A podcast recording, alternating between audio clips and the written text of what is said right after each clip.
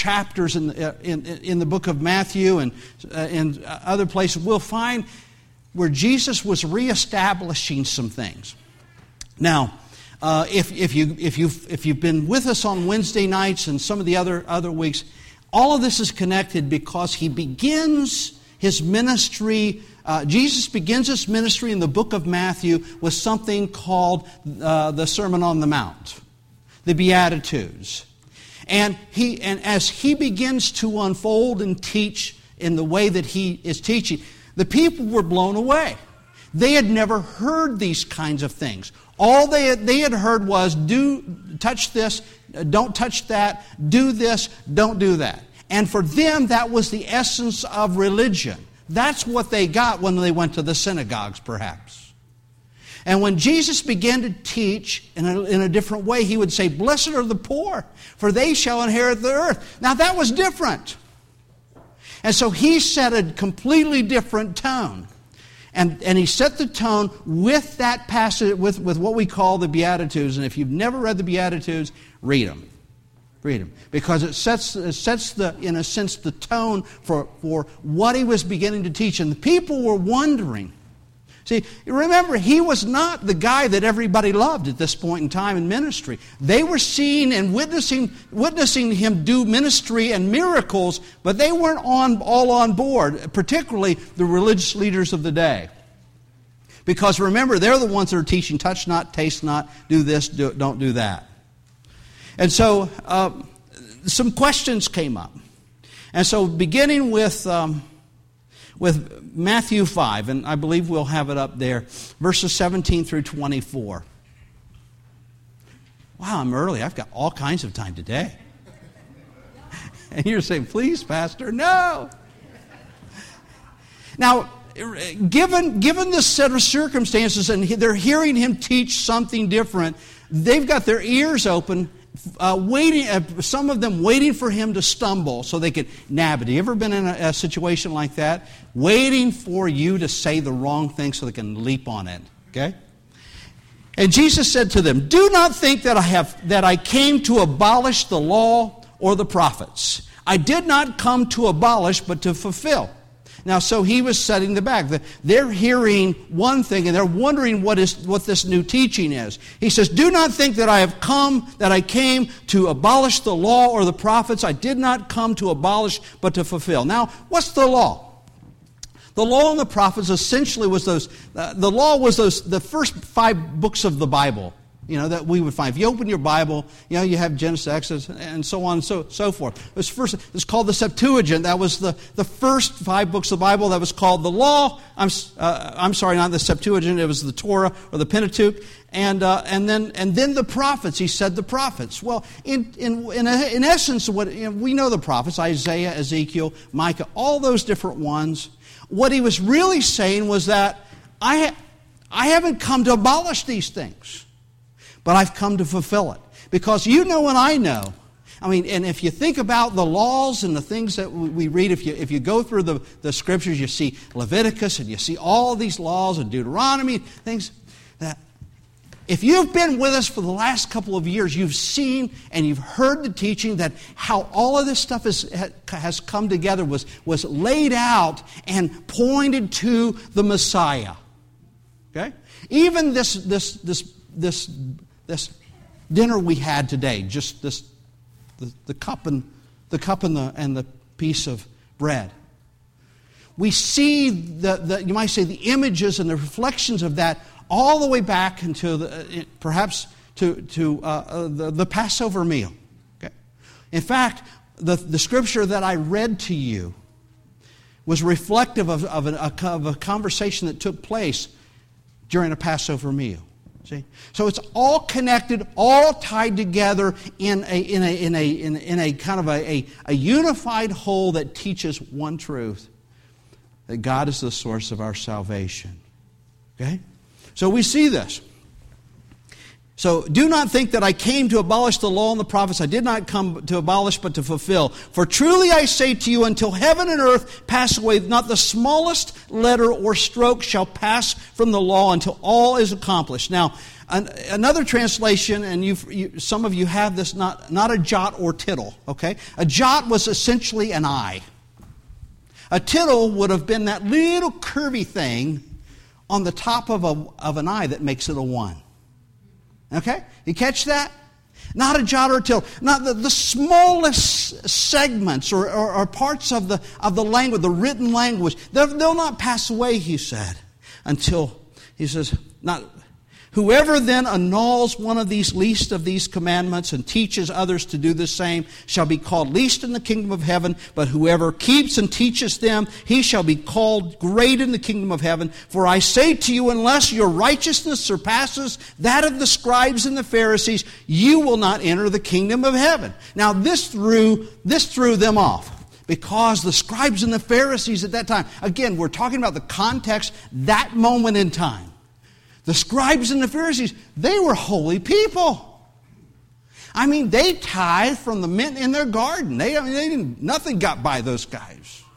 And Jesus was saying, unless your righteousness surpasses these guys, you'll not enter into the kingdom of heaven.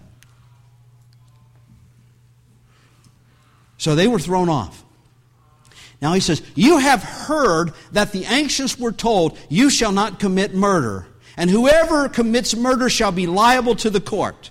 But I say to you that everyone who is angry with his brother shall be guilty before the court. Another translation, angry without cause, will be guilty before the court. And whoever says to his brother, you good for nothing, or raka, as is in another translation, shall be guilty before the Supreme Court. And whoever says you fool shall be guilty enough to go into the fiery hell. Therefore, if you're presenting your offering before the altar and there remember that your brother has something against you, leave your offering there before the altar and go. First be reconciled to your brother and then come and present your offering. Now, this is some tough stuff. Okay? Now, the reason why Jesus was teaching in this way is that the Jewish teachers at the time had pretty much said, you know, the sixth commandment, thou shalt not kill, thou shalt not murder, really only meant murder. And everything else was fair game. You know what I mean? In terms of relationships, it was only restricted to murder, actual killing of someone that would fall under that. But Christ was there to show the full and the intense meaning of the commandment. He says, in fact, what he was saying is all rash and unaccounted for anger is equivalent to murder. Raka, or you silly head, or whatever it was from a position of pride. You fool is a spiteful word that comes from hatred. Malicious slanders and censures are poisons that kill silently and slowly. And Jesus was saying, no. So he's pushing them a little farther, wasn't he? Pushed them a little farther. Now, you might be saying, well, okay, what about grace and law here? Okay? We've got a strange idea about grace and law. Okay? Now, that's not an easy thing to talk about. We are under grace. What is grace? Unmerited favor. That's easy to understand. I didn't deserve it, but he loves me. That's grace. I didn't deserve it, but he loves me. In other words, when I say I didn't deserve it, I didn't do anything to get it. In other words, I wasn't really good. I kept all the commandments. I did all these things. And then somewhere, somebody put a star on my paper and said, you're in. Teachers? You know, I remember how hard I used to work for those little stamps, you know the little red stamps that around Thanksgiving they put a turkey on it or something. You know, it's strange when things. Okay, yeah, it's amazing motivation. But that's not what happened to me, and that's not what happened to you. When Jesus said, I've come to fulfill the law, what did he do? He went to the cross. That was only one aspect of it. He went to the cross and he died for us. And because of that, we get, you might say, we're like the hand inside the glove. The glove is Jesus. The glove is Jesus. And when God looks upon us, he sees his Son. See, that's how that works. The truth is I couldn't have done enough. In fact, before I knew to do well and started kind of working it up and making it right and doing the right things, I was already a sinner. I was already a mess. So, you know, thank God that he sent his Son. Thank our Heavenly Father that he sent his Son to step into that place for us and said, don't take him, take me. Don't take her, take me. But he says to us. So whenever we talk about this twisted thing, see, they had twisted the word to mean something that they could kind of get. It allowed them to be angry with people without cause. Their twisting had allowed them to do and to say anything they wanted to in anger and in maliciousness and stuff, and still be somehow, in their estimation, okay, as long as they didn't kill somebody in murder. They hadn't broken the commandments. And Jesus said, time out. Again, what is he doing? He's going from the law that says, touch not, taste not, and he's going directly into the heart and saying, this is God's heart. And you might look in the mirror today and say, man, that's a high bar. That's a real high bar. Thanks be to God for the grace that we have and the favor that we have in our Lord Christ. Let me move to something else that's related to this. It's related to murder. It's related to unrequited anger. I'd like to turn your attention to something that I shared with you earlier, unforgiveness. Turn with me to Matthew 6th chapter. It's verse 9 through 15. Many of you know this passage by heart, some of it. Pray then in this way, Our Father who is in heaven, hallowed be your name. Your kingdom come, your will be done on earth as it is in heaven. Give us this day our daily bread, and forgive us our debts, as we have also forgiven our debtors. And lead us not into temptation, but deliver us from evil, for yours is the kingdom and the power and the glory forever. For if you forgive, now this is Jesus speaking, for if you forgive others their transgressions, your heavenly Father will also forgive you. But if you do not forgive others, then your Father will not forgive your transgressions. That's an interesting thing. Okay? Now, somewhere, somehow, we've come to the place where we acknowledge that we desperately need the forgiveness of God, but won't forgive others. And I know that's that for many of you, and I'll address this a little bit in a little bit, how to do that, and how to be successful at that. All right? But let's go to Matthew 18. That first passage was just a setup, just kind of put us in the right frame of mind and thinking. Just let you know what it is. If you do not forgive others, then your Father will not forgive you your transgressions. Then Peter said to him, Lord, how often shall my brother sin against me and I forgive him? Up to 7 times? You know, I want to know. Do you? I mean, it's like, how long suffering do I need to be with that rockhead? You know?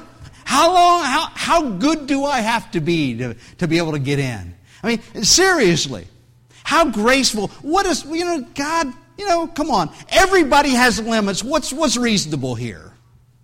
Okay? Essentially, that's what Peter is saying. How many times do I forgive? He's beginning to get it. He's beginning to hear what Jesus is saying, and he's like us. We hear things, and initially we don't take them on board, and But it begins to work on us, and we begin to have questions. Well, what about this? And what about that? And that's what Peter is saying here. He says, Jesus said, I do not say to you up to 7 times, but up to 70 times 7. For this reason, the kingdom of heaven may be compared to a king who wished to settle accounts with his slaves.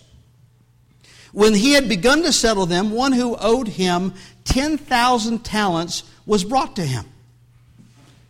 I think it's like $25 or $250 million. I don't know, but it's a lot of money. Okay? But since he did not have the means to repay, his Lord commanded him to be sold. Wow. I'm going to be sold? Commanded him to be sold along with his wife. Uh-oh, Valley. And his children, Connie and Julie. And all that they had in the repayment to be made.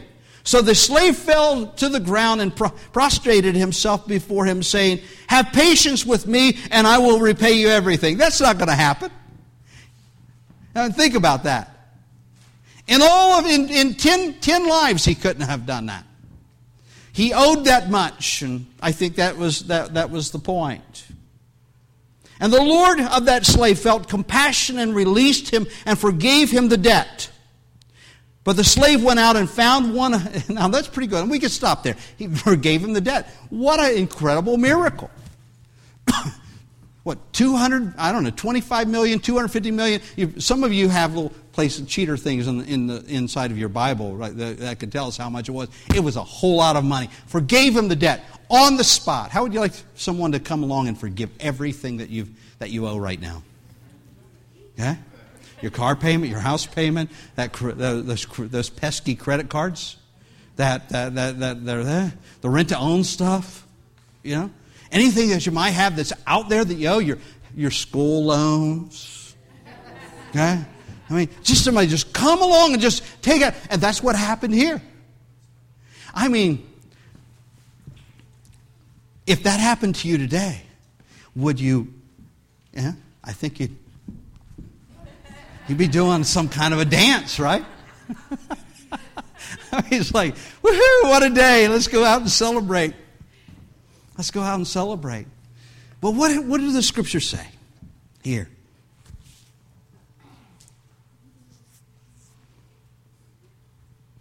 But that slave went out and found one of his fellow slaves who owed him 100 denarii, a whole lot less, and seized him and began to choke him. Man, he put his hands on him. Pay back what you owe. So this fellow slave fell to the ground and began to plead with him, saying, have patience with me, and I will repay you. But he was unwilling. Truth is, he could have repaid that amount. But he was unwilling and went and threw him into prison until he should pay back what he was owed. So when his fellow slaves saw what had happened, they were deeply grieved and came and reported to their Lord all that had happened. Then summoning him, his Lord said to him, you wicked slave, I forgave you all that debt because you pleaded with me. Now this next verse is really important. And this is where, and again, this is the kingdom of God. This is not about necessarily a king and a slave. It's about us. About the kingdom of God. This is how the kingdom of God works. It's on the this is on the tail end of the teachings that Jesus has taught about. Look, if you don't forgive your the trespasses of your brother or the things that your debts of your brother, then your heavenly Father won't forgive you. Now, those are the things that Jesus said. And verse 33, he says, should you not have had mercy on your fellow slave? Let me go back to verse 32 and read that again. Then summoning him, his Lord said to him, you wicked slave, I forgave you all that debt because you pleaded with me. Should you not also have had mercy on your fellow slave in the same way that I had mercy on you?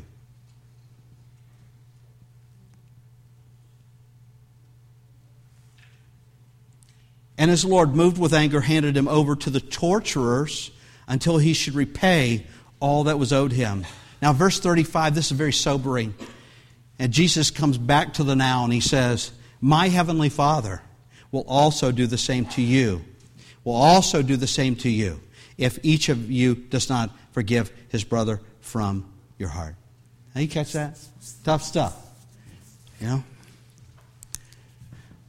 Now, why am I saying these things today? Okay? Why am I presenting this? Like, Pastor, why don't you just smile a lot? And tell us about grace and sweetness and how beautiful heaven's going to be. I do that, but not today. Yeah? I tell you this because it's so important. It's not important because I said it's important. It's because of the things that Jesus said. Okay? How many of us today have been forgiven so much? I mean, if we went back and kind of like did a tape recording of your life and my life and stuff and began to put it on the board here, and it's like, oh no, please don't. Please don't. That recorded all of our thoughts and all the things that we've done behind closed doors, all the things that we said to people, the pettiness that we've harbored in our hearts from time to time. We don't want that up there, right? Right, I don't want it up there. I don't want mine up there. And God came along and forgave me and keeps forgiving me and keeps taking away my sin and strengthening me and blessing me. And you know what? Those are debts I couldn't repay. Debts I couldn't repay. Now, but how many of us are sitting here today under the sound of my voice? I'm a pastor, okay? That's why you hear stuff like this. I want you to be healthy and whole. But how many people today are sitting here and I can just start saying this, okay? Uncle so-and-so. Brother so-and-so. That person who, we could say the person who owed me money but never gave it back. That person who abused me sexually when I was a child. That person who, that mother who gave me away. That father who was a drunk. Could have done a whole lot better. I mean, we could go on and on and on. My friend who betrayed me, that person who lied to me, the person who did me wrong. Is there anybody who's never had something like that in their life? Huh? That they could point to and focus on and say, man, something happens. And immediately your mind goes back 25 years to that situation, that circumstance, and you feel all of that stuff all over again. Huh? Am I the only one? Hey. And he says, what's the scripture say? My heavenly Father will also do the same to you if each of you does not forgive your brother from his heart. Oh, you could play the game of who's my brother? Well, let's go, who's your neighbor? Okay? If you know the scripture, you're there, okay? Okay? You know, this whole thing, the torturers, okay? What do you mean he turns you over to the torturers? What's that? What's that about? Okay? The king's forgiveness came first. This mountain of debt was taken away. What are the torturers? The hidden torturers of anger and bitterness that eat our insides out. The tortures of perhaps frustration and malice that give us ulcers and high blood pressure and migraine headaches, the tortures that make you lie awake at night, stewing over every crummy thing that's come your way.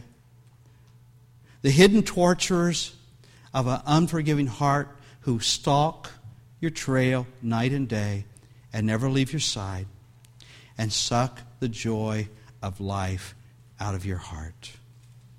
Anybody not familiar with those torturers? Oftentimes a person can be forgiven at the altar and go right out and see someone in the parking lot that they have an issue with, and all of a sudden their joy is gone. Or the right person walks into the room where you are, whether it's business and stuff. I've shared with you years ago a story from my grandmother's husband. He came home from work one day and said, "Okay, Willa was my grandmother's name. Willa, it's a good hillbilly name. So Willa, get dressed. We're going to the funeral home." Okay. So she gets dressed and goes. And he changed his mind on the way, so he pulls up into the funeral home and leaves the car running and says, "You can stay right here." I said, "What is this about?" He goes in, comes right back out. She finally looks at him and says, "Are you crazy? What are you doing?" He said, "I just wanted to make sure he was dead." Evidently, he had cheated. This man had cheated. My grandfather had cheated him years ago, and he'd held on to that. And I don't know, his last hurrah was to walk into the funeral home and see that he's dead. We laugh about stuff like that, but you know what? We hold on to stuff. I asked you why people carried a grudge, and it's usually because of pain. And we want payment back. And Jesus is saying to us, "You've received freely, now freely give." You know, the torturers, we feel those.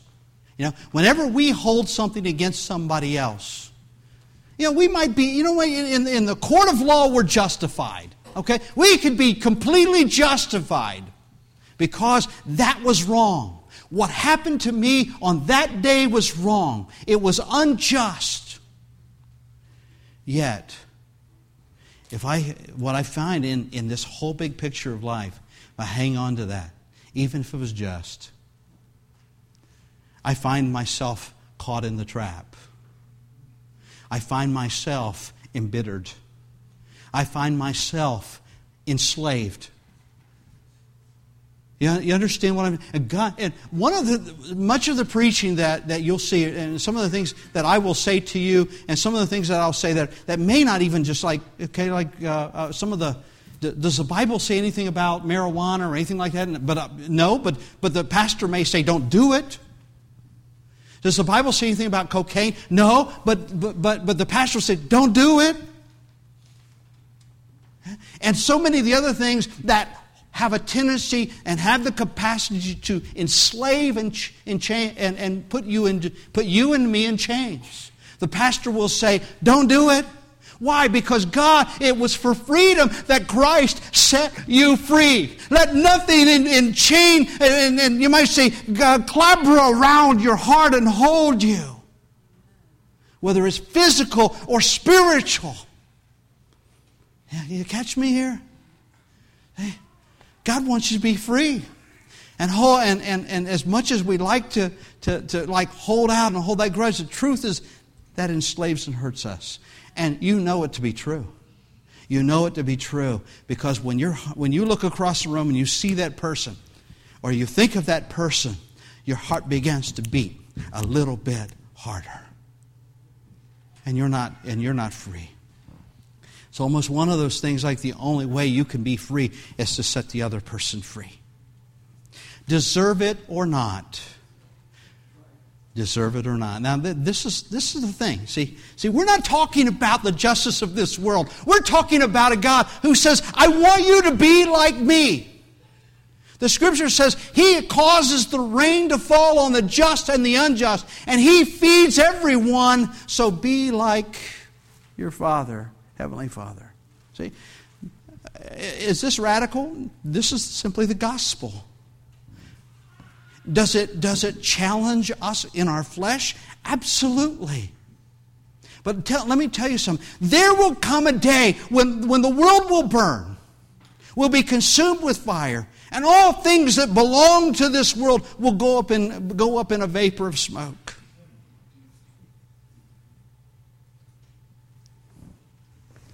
These things belong to this world.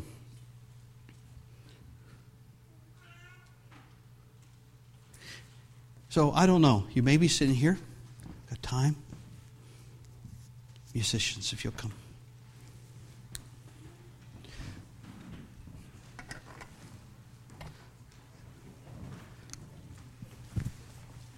I don't know if you're sitting here with you may have really honestly been done dirty hard. You know what I'm saying? I mean, most of us have had those experiences and we remember them. God is saying, and I'm saying to you, forgive them. Forgive that person, even if they didn't ask for it. Because it's not about setting them free. God's going to take care of that. He says, I will repay, says the Lord. I will repay, says the Lord. I'll take care of that. Have you ever, as a child, do you remember seeing your mom and dad looking at you? And they said, look, I'll take care of it. And you were able to relax with that. You were able to say, okay, and go on your happy, merry way. How about doing that with God? He says, I'm going to take care of this. It might be an uncle, it might be a rapist, it might be someone who stole money from you, it might be someone who cheated you in some way, form, or fashion, or did you dirty, did you wrong. That means the world is full of it, right? I'm not diminishing it by saying these things. If anything, I'm saying God knows. And He understands at a depth and a level that you may not. And He says, vengeance is mine, I will repay. You forgive them. Freely you have received, freely give. I want you to be healthy, whole people inside. That's not to mean that every illness is associated with some kind of unresolved anger or something like that. I don't know. I don't think that. But sometimes it is. Sometimes it is. I know this, that when crazy things begin to happen in church. Every once in a while, somebody gets crossways with the pastor, doesn't like him. And I'll tell you what, I'll get heartburn. So it does affect us, doesn't it? It affects us. So live free. Live free. Forgive. Forgive. And you say, well, how do I forgive? Now, I want you to know. Now, the first step is being willing to. Okay? Some of us, I'm having to push you there. You got to be willing to forgive. It's God's will. You believer, you call yourself by a Christian. Is it just? No. To let that person off the hook. Is it just? No, not in the world's terms. But was it just to let you off the hook and for the Holy One of God to be crucified? No, that wasn't just either. It was a gift. So I guess what I want you to do is give gifts today. If there's someone, something that occupies a place in your heart and your mind. Might be your husband, might be your wife, might be your kids, might be your grandpa, might be, it doesn't matter. I want you to set them free today. You gotta want to first. It's God's will. You gotta want to. And we'll do that. You'll do that by saying, God, you know what's on my heart. God, I make a determined decision today. That person doesn't owe me anything anymore. I forgive them. I forgive them. I forgive them. And you might, now some of you might say, Pastor, I've done that, but the thoughts and the accompanying, how many of us know that emotions sometimes accompany memories? Right? You remember a traumatic thing and you go through the emotions on it. Okay? It's a lie, but it's true. It does happen, but it's a lie. And this is the way I explain it very simply, and I don't mean to be corny about this, but last month, you had an electric bill. And hopefully you paid it. if your power's still on. You paid it. You remember that bill, but you don't owe it anymore. You remember that bill, but you don't owe it anymore. Remembering doesn't mean it's still there. If you made a decision to say, to forgive someone, and you tell God that, it's still there. You'll still remember it. Let me take you one more step. Well, how do I get away from these feelings? How do I get away from these emotions that are connected with this? First of all, you got to recognize that just because you feel that way doesn't mean they're not that you didn't forgive them. You made a choice. You made a decision. You forgave them. You were honest about it before God. How do I get rid of these feelings? Now I'm gonna ask you to do something that will push you even harder. I want you to begin to pray for that person.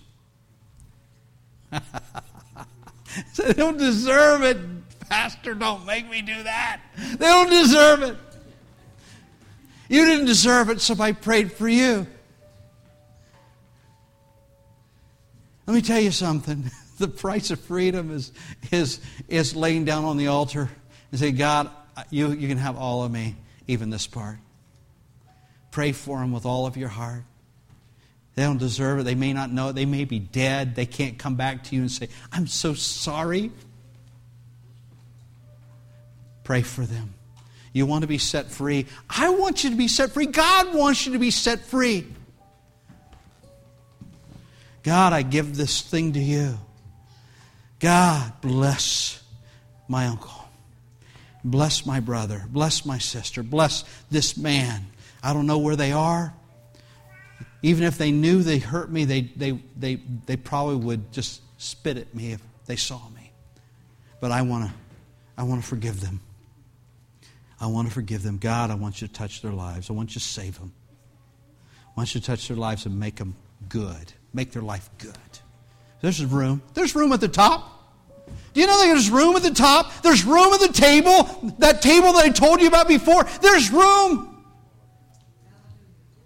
There's room. Stand with me. This altar's open.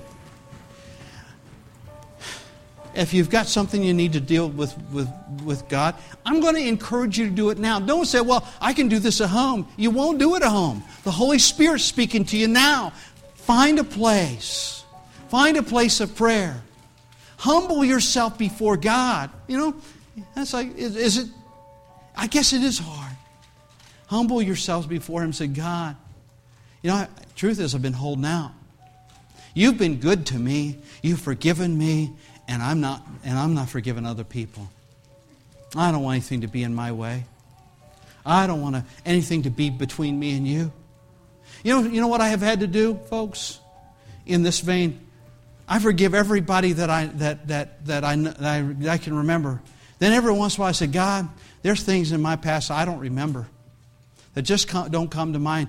Help me now. Bring this back to my memory. If there's somebody I need to forgive, help me to remember. And I'll be going down the road, and boom, something will pop in and say, okay, God, I forgive him. Now you help me with the feelings. I forgive him. That's done. I don't owe them. They don't owe me anything. You've been gracious and good to me. Freely I have received. Freely I give. Hallelujah. Let's worship. And this altar's open for those of you who might want to pray.